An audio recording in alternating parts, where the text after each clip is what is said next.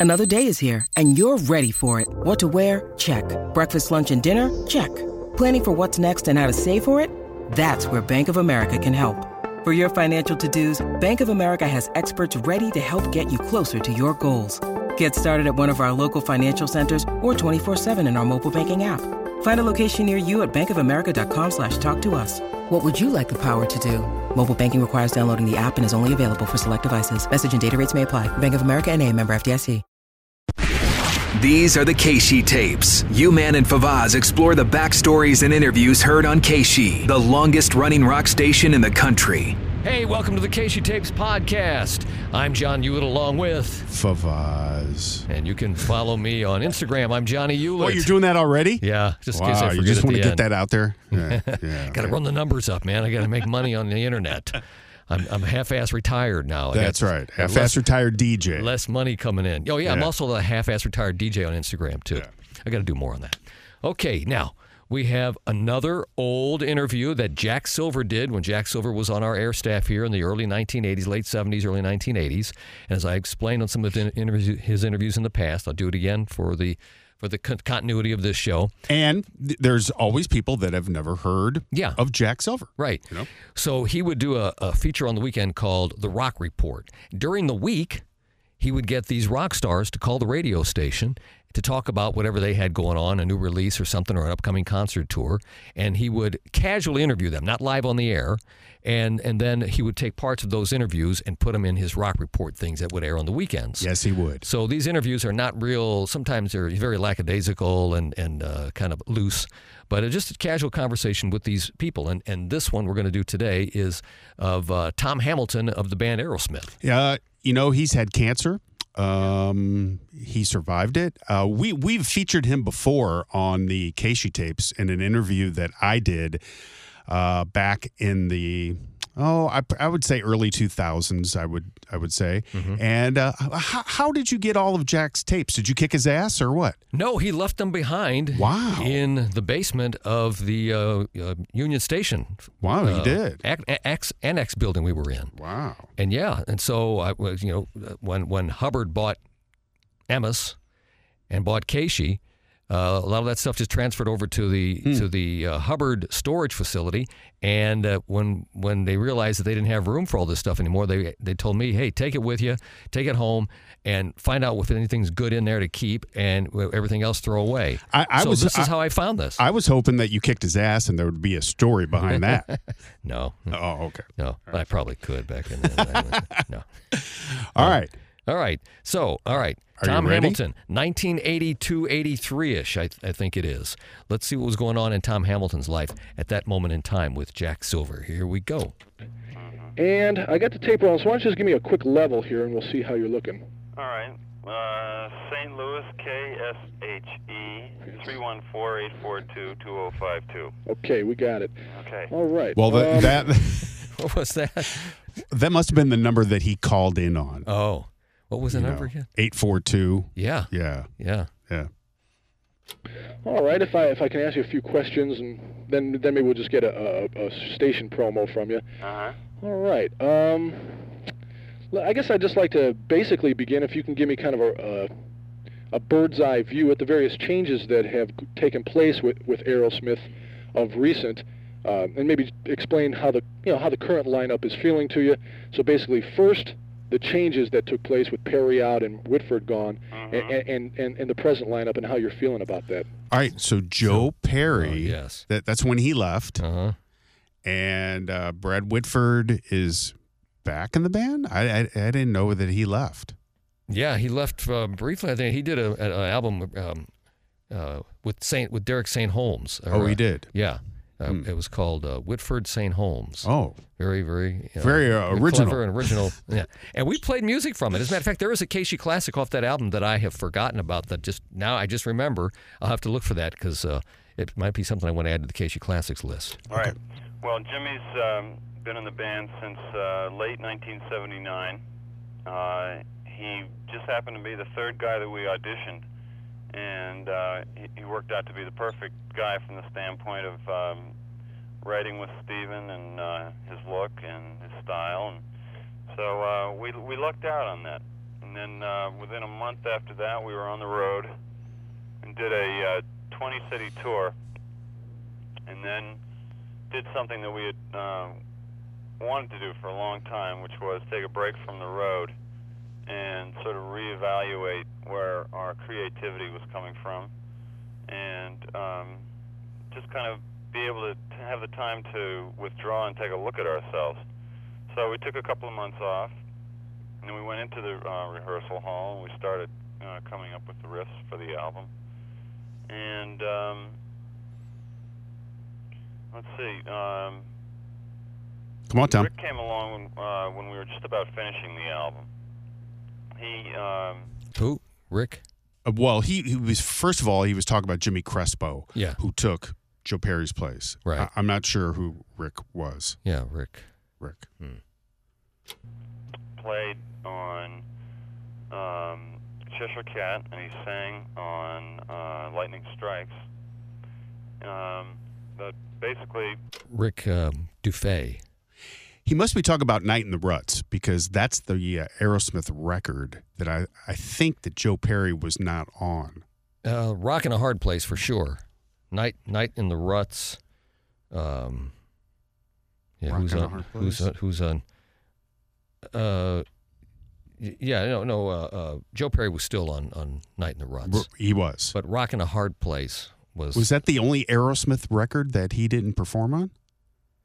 Was he out of the band then? Yes, Okay. yeah, he was he was out of the band there. Yeah, that that that uh, that personnel was Steven Tyler, Jimmy Crespo, Tom Hamilton, Joey Kramer, and Rick Dufay. Rick Dufay. uh, on rhythm guitar. Rick Dufay on rhythm guitar. Hmm. Yeah. Jimmy Crespo lead guitar. uh, it was well, the guitar playing is 95% Jimmy's because uh, he was with us from the beginning of uh, this project. Let's see. Um, maybe I can I can zero in on a couple uh, couple of the members that did depart. Um, you being an original member of Aerosmith, what did the, the loss of a top-notch guitar player like Joe Perry mean to Aerosmith? The loss, what did that mean to you guys? Well, um, it's funny, you know, looking back on it, it, it was, uh, you know, I suppose, it, you know, I can look at it back on it with sadness a little bit, you Mhm. know, in a certain, in a certain way. But um, at the time it happened, it was just something that had to happen. The band knew it, and Joe knew it, and uh, there was um, sort of four guys in the band thinking one way and one guy in the band thinking the other way, and you know we just knew that in order for the entity to stay together, we would have to make the change. We've seen uh, Joe, you know, a few times since since uh, you know the big split, and So there's really no hard feelings there. no, uh, you know I can't. It wasn't exactly you know a big slap on the back and uh, you know a hearty handshake goodbye when it happened, Mhm. but. Uh, um, you know, gradually, uh, you know, we got on friendlier terms because I think even So there you go. Yeah. So, yeah. uh, well, J- go ahead. Well, I was going to say, at this point in time, keep in mind, we got to keep it in context. He has no idea that in the next album, after uh, Yeah. Rock in a Hard Place, they would all be together again Right. uh, and then re- start releasing those albums in the 80s that, that went Explosion. it's fantastic for them. Yes. But at this moment in time, they're down. They're Yeah. down in the ruts, Yeah. you know, to borrow a phrase. A night in the ruts. But Night in the um, ruts, yeah. Uh, but the Joe Perry project came out, Mm-hmm. and what was that song? Uh, yeah. Uh, uh, um, oh my God. I can't think of that song. Yeah, but but Aerosmith ev- ended up doing it Something, too. something with the music. Uh, uh, Let the music do the talking. let the music do the talking. Yeah. and uh, boy, that was a good song. yeah. yeah, it's a good song. And yeah. then It's Aerosmith KSHE was classic, as I yeah, said. Yeah. yeah. Yeah. Yeah. So start, nobody in the band wanted to see Joe do anything but you know go out and be able to you know do it on his own once once he was out there. All right. Um, we, we find that Aerosmith, you know, definitely a band that we all grew up with and, and, and continue uh, to enjoy here in the 80s. You've been with the same label since the beginning, if I'm to understand correctly. Right. well, maybe you can speak to the importance of a record label to a band, and obviously you've had a good relationship with uh, Columbia because you have been with them so long. So what what is what is it that a label can do for a band that will either make them stick or make them wander? Well, I think it's important for. no, that we don't do things the way most bands do. Yeah, uh, Columbia stuck with them for a long time. Yeah. But it was Geffen Records Yes. that would would after this point.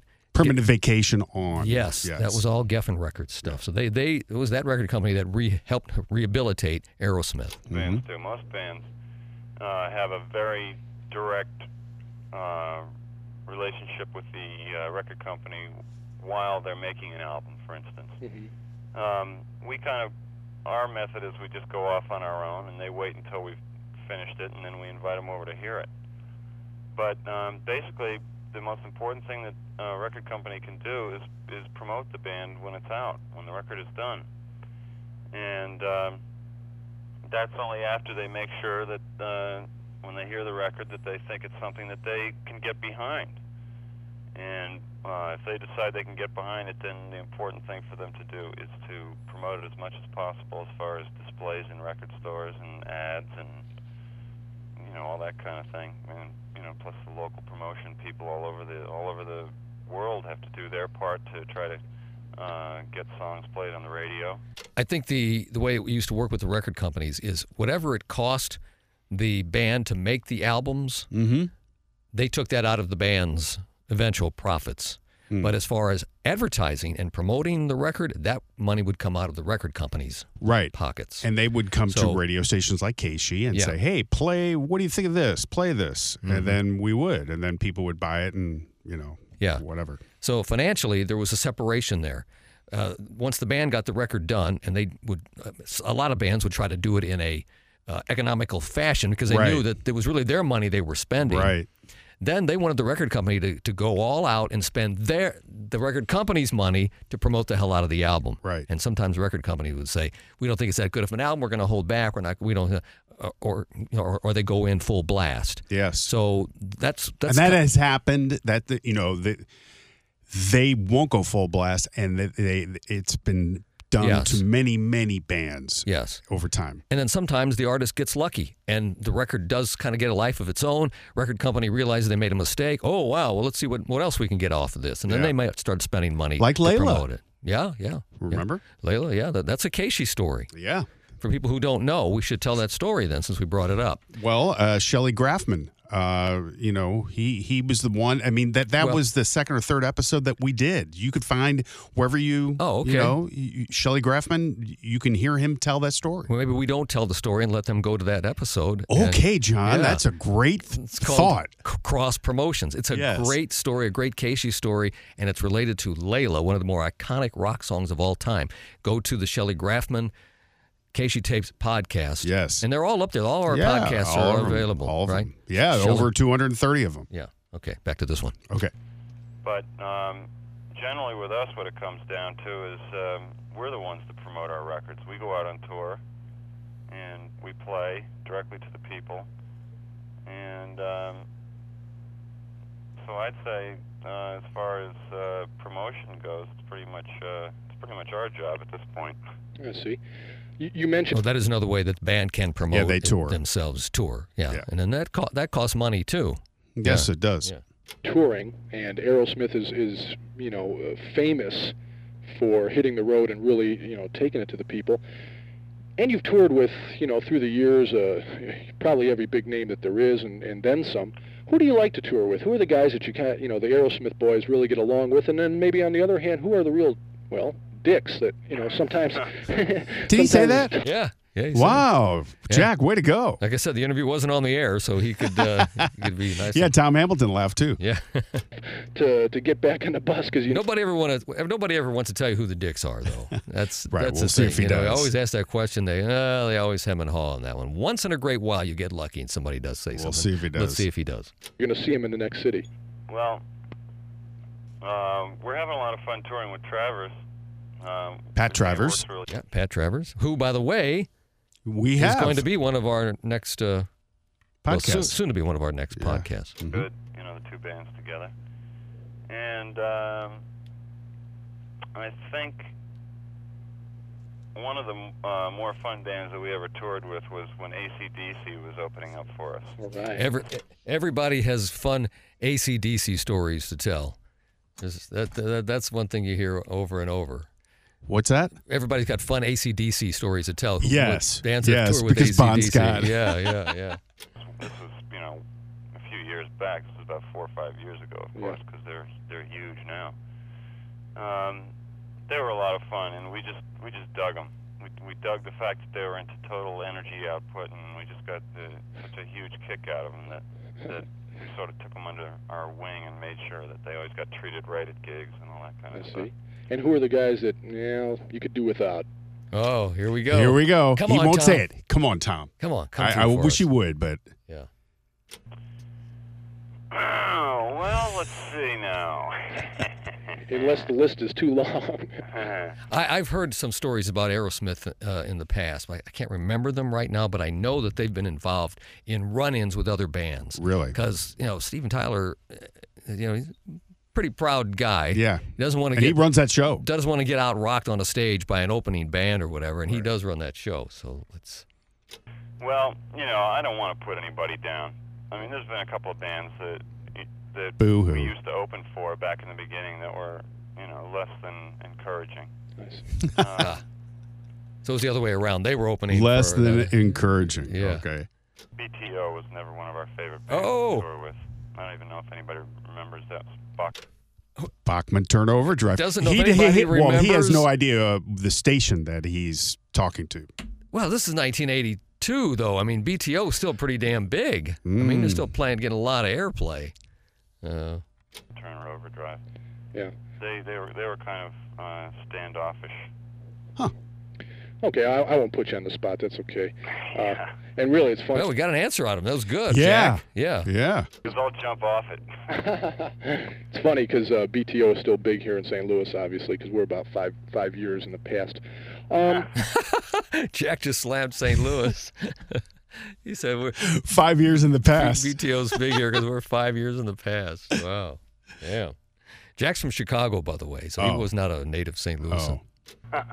Okay, I, I have a question that maybe you can answer, and I hope it'll be interesting to our listeners. One of the one of the favorite Aerosmith songs over the years has been "Train Kept a Rolling," Yeah. and it was you know it's a song that begins in the studio From that era, uh, Sweet Emotion, he wrote Sweet Emotion. Tom Hamilton. Right. The bass. The bass line. Yeah, Yeah. Mm-hmm. then segues to the live uh, uh, setting. Who, whose idea was that, and how, how did that ever come about? Well, first of all, are you ready for this? Yeah, Oh, oh, oh, oh. ready for this, listeners? Here we go. Tom All right. Hamilton with some good scoop. All right. All right. no. What? Wait a minute. I got to roll that wait, back. wait, we wait, missed wait. it. Hold on. First of all, are you ready for this? Yeah, We faked it. no. They faked it. We didn't really do it live in front of an audience. What? What? The, the live part is live, but it was recorded in the studio. And when I say live, I mean we didn't go over, go in and do overdubs and stuff like that, like you usually do on a studio cut. hmm We just went in and we and we um, we banged it out. And uh, it was our producer's idea to go ahead and put a you know an applause track in there because we figured you know we we really did go in there and and play it live, so we wanted to you know keep the live ambience happening.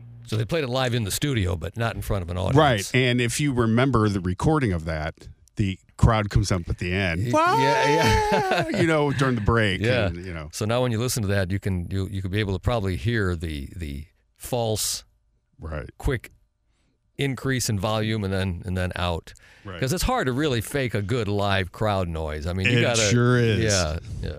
I see. So there's uh, your gigantic Aerosmith revelation for 1982. Oh, my dreams or my my illusions have been shattered. Now, meanwhile, it's 1983. Yeah. I'm saying 1982.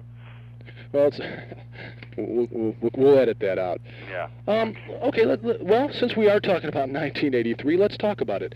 Um, Aerosmith comes to rock and roll radio with a with what we see as really a, a definitive Aerosmith album, and we, we we've kind of missed it for a while.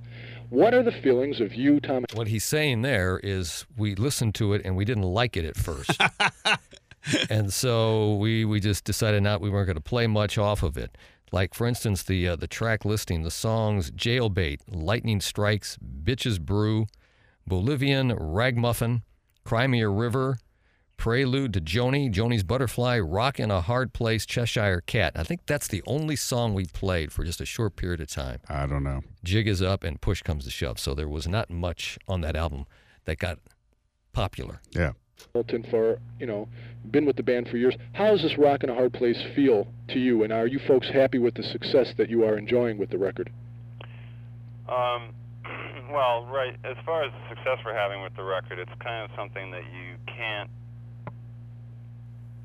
We're we're thinking of success with this album in terms of the recognition it's getting, as opposed to you know album sales, Mm-hmm. because we So we're not expecting much in terms of sales. Yes. Yeah, it's getting. Tom said that himself. yes, he did. They get- they're get- it's getting attention because of who's not on it, Right. and that's Joe Perry. And by the way, Tom Hamilton gets no writing credits on that album. Hmm. Oh, actually, yeah, I got a half of one on Cry Me a River. I'm sorry. we're very happy about how it came out, especially because I th- and I think you just said it.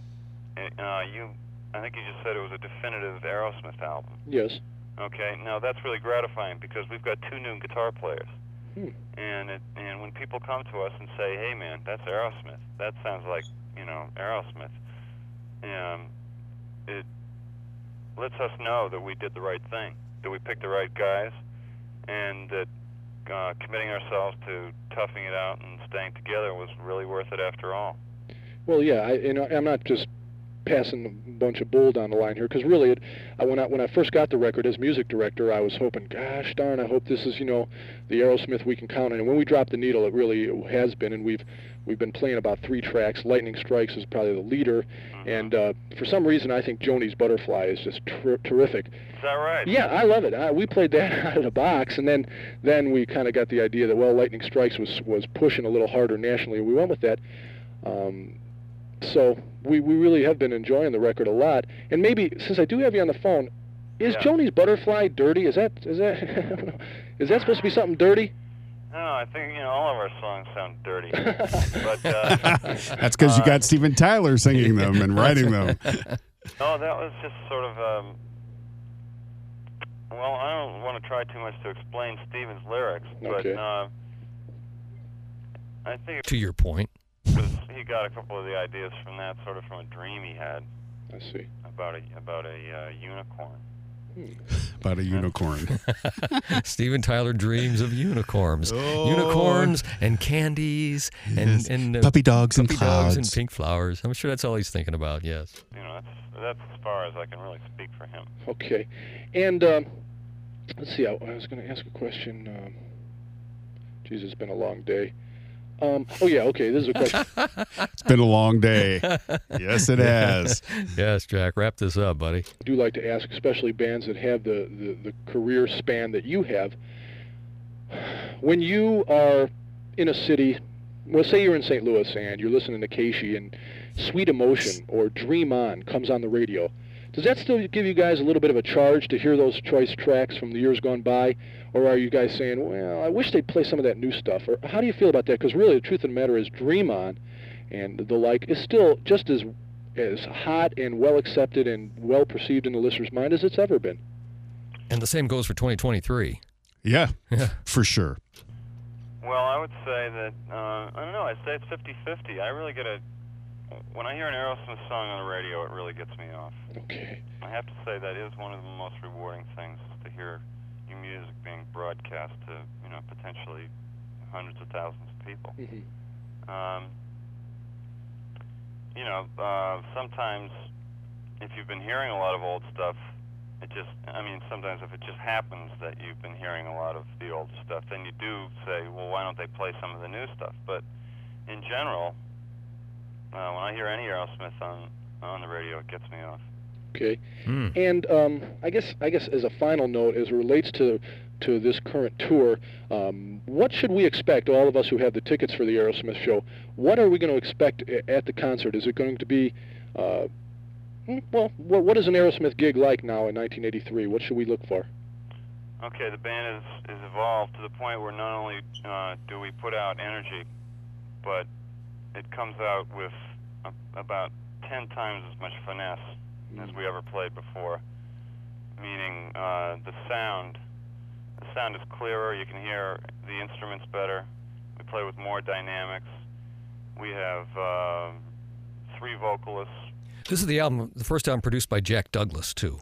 So he was instrumental in changing that band. Uh, I would correct you there. Oh, really? Yeah, Jack Douglas uh, did uh, Oh, prior. Toys in the Attic and, oh, and oh all yes, that. yes, yes. He did do some of those older older albums. Yeah. So he's back. Yes. Yeah. as opposed to one. So we've got harmonies, and uh, it's just uh, a real tight, high energy show. Um, I forgot to mention we've got a guy with us on the road named Bob Mayo playing keyboards. Bob Mayo. Play with He uh, played with Peter Frampton. Oh, did he really? Yes, I, I know that. I'll be darned. Yep. Peter Frampton, and uh, Oh, Yeah, there you there you go. go. been touring with uh, Foreigner. So keyboards is something that we haven't heard with within an Aerosmith sound, right? Is that Well, we've done a little bit with keyboards, but uh, we've we've got we're using them a little bit more now. We're using uh, synthesizer, Hmm. and uh, it, you know it just adds so much more to the sound. I think uh, people that have heard us before will be pretty amazed at uh, how the A lot of bands at this point in time were starting to go in that direction too. Yeah. Bands who had never used synthesizer before. Rush. It was for in the 80s. Hello. Yeah, You yeah, know? yeah. band sounds because it's definitely Aerosmith, uh, but you know, it's the updated version? right. Kick ass. All right. Well, uh, first of all, again, Kick ass. now we Kick are. ass. Kick ass. Let's see. Oh, here we go. These are the little promos, little drop-ins for the Yeah. radio station. All right, wait a minute. I wrote something backwards here. Okay. They always do.